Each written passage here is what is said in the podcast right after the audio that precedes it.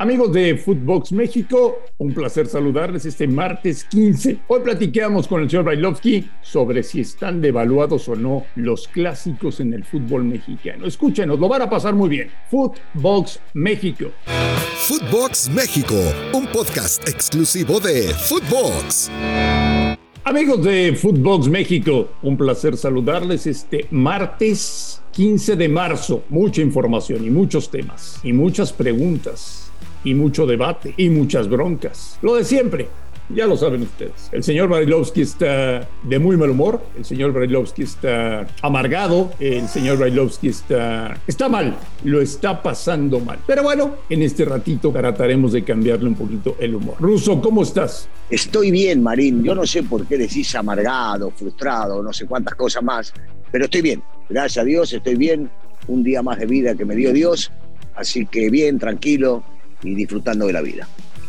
¿Están devaluados los clásicos en México? No, yo, yo sigo sosteniendo que, que no, más que nada porque, como lo es, ¿no? Lo hace, lo hace la gente, lo hace el aficionado, por supuesto que lo que brindan los futbolistas en la cancha, pero, pero no, no, no, no lo veo, no lo veo devaluado. No sé por qué algunos, como tú comprenderás, le quieren llamar devaluados, pero no, yo no lo veo para nada.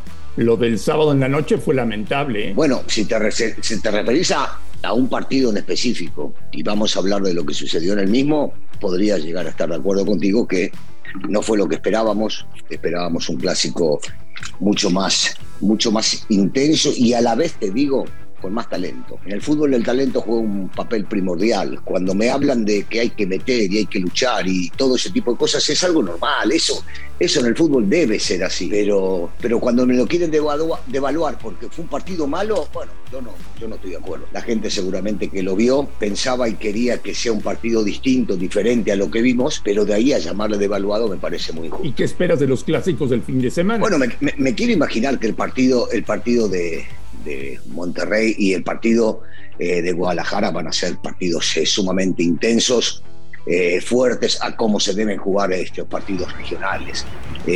uno, el de, Tigres contra Monterrey, con la levantada que ha pegado Monterrey. Habrá que ver qué va a suceder el día de hoy también y cómo llegan a ese partido.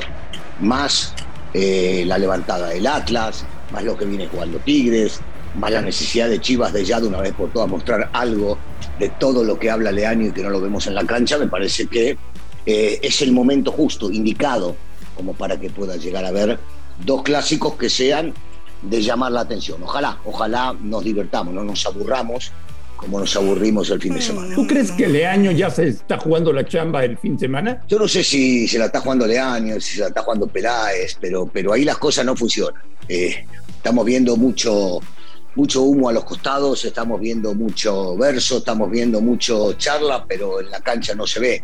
Entonces yo no sé cuál es la evaluación de la gente de Guadalajara en este caso, eh, hasta terminar el torneo o medirlo una vez que ellos crean que ya es conveniente, pero si se la está jugando, yo creo que los técnicos se la juegan en cada partido, ¿sabes? Yo creo que los técnicos tienen que demostrar junto con los jugadores en cada partido.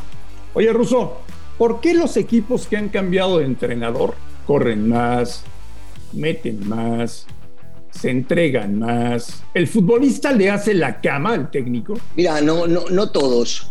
Eh, posiblemente algunos, eh, cuando no están contentos, eh, van a menos, o no rinden lo que tienen que rendir, o no se matan en la cancha esperando que suceda algo de eso. Yo no creo que todos los futbolistas hagan, hagan una cosa así. Deben existir los casos de que seguramente sí, sí pasan este tipo de cosas. No puedo señalar a, uno en particular, pero me ha tocado cuando estuve en la cancha jugando y me ha tocado cuando fui director técnico, que decís, ¿y este tipo por qué no rinde lo que rinden los partidos? ¿Y este tipo por qué no juega lo que juega en otros momentos? Y de repente pueden llegar a tener un bajón, o de repente puede ser que no quieran al técnico y se echan a la marca y el técnico tiene que ser inteligente y decir, pero estos tipos están mal, mejor los saco y pongo a uno que se mate por mí. Y a veces, cuando vemos ese tipo de cosas, después del partido nos preguntamos, ¿y por qué no jugó este? ¿O por qué no jugó aquel? Y seguramente el técnico es ahí donde tiene la, la certeza de darse cuenta por qué no pone a tal o cual personaje. Porque lo de Monterrey es evidente, ¿no? Ah, bueno, el, cambio fue abrupto, definitivamente. Siempre hemos dicho que tenían un gran plantel.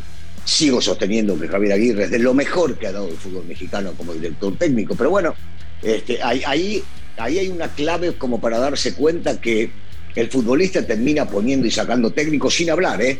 jugando. Acá quedó muy claro. Eh, ahí adentro había gente que no lo quería, Javier. Por eso no rendían lo que hemos visto en estos dos partidos. O tuvo la inteligencia Bucetich de llegar a hablar y meterlos en algo que de repente Javier no pudo. Si Ariel Holland tiene la dignidad de presentar su renuncia siendo subcampeón del fútbol mexicano y sexto de la tabla general, ¿cuántos más no tendrían que hacer lo mismo que Holland, ruso? Sí, bueno, sí, es cierto. Es verdad, es verdad. Es muy cierto lo que estás diciendo. Eh, a veces los técnicos creen que pueden llegar a superar los malos momentos que está viviendo su, su equipo y, no se sienten culpables de lo que pasa o son cuidachambas cuida el sueldo o el dinero que les pagan y ahí yo no me puedo poner en contra de absolutamente nadie y cada uno sabe cuánto le puede llegar a pesar su bolsillo. Pero es definitivo que lo que, lo que hizo Holland demuestra muchísima, pero muchísima dignidad. Y no le aceptaron la renuncia. No, y está muy bien lo que hizo León porque lo deben ver trabajar, porque se deben dar cuenta de que el tipo hace las cosas realmente muy bien. Y entonces dicen, no, no te aceptamos la renuncia, tú firmaste con nosotros y nosotros queremos que sigas acá adentro. Ruso, después de 10 jornadas, ponemos a Pachuca y a Tigres como máximos candidatos a pelear el título? Es que hoy, hoy decirte que no sería mentir, ir en contra de la realidad que estamos viendo, porque no son dos equipos que solamente van punteando, no son dos equipos que solamente van ganando. Eh, los que hemos visto, y muchos de nosotros lo hemos hecho, cómo juegan, eh, nos damos cuenta que sí, claro, hoy tienen que ser candidatos al título. Pero sabemos muy bien y esto no es ningún cuento ni ningún invento de mi parte, eh, ni de ninguno de nosotros, que cuando llega la liguilla las cosas cambian. Y cuando, cuando se juega la liguilla, de repente tenés un mal partido y quedaste afuera por haber jugado mal un partido. Entonces, habrá que ver cómo llegan a esa instancia y cómo la manejan esa instancia una vez que llegaron a la liguilla. Pues lo que es un hecho es que el torneo ya es adulto, ya se jugaron 10 fechas, Estamos entrando en la parte final. Eh, tenemos decepciones como Toluca, ni qué decir de tu equipo, que da la impresión de que tiró ya el torneo y que juega partidos para no perder, más que para intentar ganar. Bueno, eso lo hemos visto, eso lo hemos visto no solamente con el Tano, ¿eh? lo hemos visto eh, en, toda, en toda la anterior este, gestión que hizo Solari. El equipo era, cuando le decían equilibrado, equilibrado de atrás, atrás. Este, y jugaba primero a defender el resultado, cosa que por eso los americanistas no estábamos contentos ni conformes con lo visto. ¿Y por dónde empezamos la reconstrucción del América? Por todos lados. Yo creo que ya es momento de que se den cuenta que no solamente cambiando el técnico se va, se va a cambiar eh, el momento o los momentos que se vienen viviendo hay que hacer una estructura eh, con cirugía mayor. ¿Cambio? Sí, un gran cambio. Entendiendo por varios lados cuáles son los motivos que el equipo no rinde y ver cuáles son y medir cuáles son los futbolistas que en realidad no han rendido en los momentos que tenían que Pero ¿se viene una limpieza ruso? Yo, yo imagino que esto tendrá que ver con la designación de la nueva gente, de los que mandan, de los que terminan decidiendo llámese el mismo o el cambio de director deportivo, llámese el mismo técnico o el cambio de técnico. Eso, eso lo tiene que ver la gente profesional, la gente que maneja esas cosas. Habrá que darles el poder para que puedan llegar a. Porque si es preocupante, ¿eh? sí es sumamente preocupante lo que está pasando con América. O sea, no hay rumbo. Eh, se invirtió, aunque parezca mentira, Ruso, se invirtió una buena cantidad de dinero en jugadores que llegaron para esta temporada, caso Diego Valdés, que ya fue suplente el fin de semana. Y no, pero por un tema de lesión. Pero no pasa nada con el América Ruso, no pasa nada. Ahí es en general. A mí, a mí no me gustaría hoy por hoy tener que cortarlo a, Diego porque ha demostrado ser, ser un jugador con, con mucha valía, con mucha capacidad, con mucho talento Y entonces habrá que medirlo después de uno o dos torneos para después evaluar. Eh, mencionaste a Diego, entonces te hablé de Diego, pero me parece que hay futbolistas que sí están hechos y preparados para jugar ahí y otros que tienen que demostrarlo. Y si no lo demuestran, bueno, habrá que asumir la equivocación y decirles hasta luego y buscar a otro. ¿Te está gustando el torneo? Sí, sabes que sí, sí, a mí el torneo me gusta.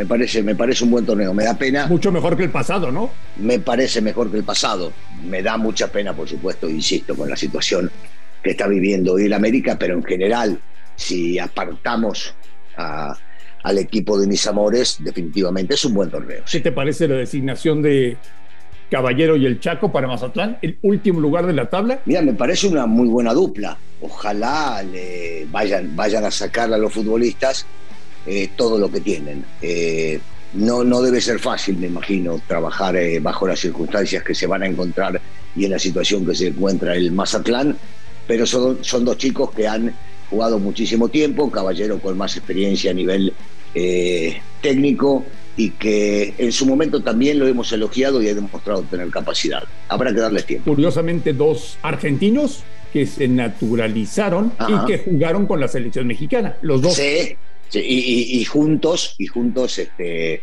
en el mismo Pachuca, ¿no? Brillaron con Pachuca. En, ese, exactamente, en ese Pachuca que brillaba bajo la dirección técnica del profe Mesa. Que hoy, por cierto, Ruso, los, los ojos están puestos en Pachuca. Décima investidura. Mandémosle desde aquí un fuerte abrazo a Toño Moreno y a toda la gente que ha sido responsable de este gran proyecto. Diez años ya y viene para, para festejar Ronaldinho. Mira vos, qué grande, ¿eh? Ese tipo me encantaba en la cancha. Ojalá, ojalá, se mande alguna ahí estando mientras se viene la investidura, porque el tipo era, era maravilloso, maravilloso. Ojalá, ojalá, ojalá, ojalá.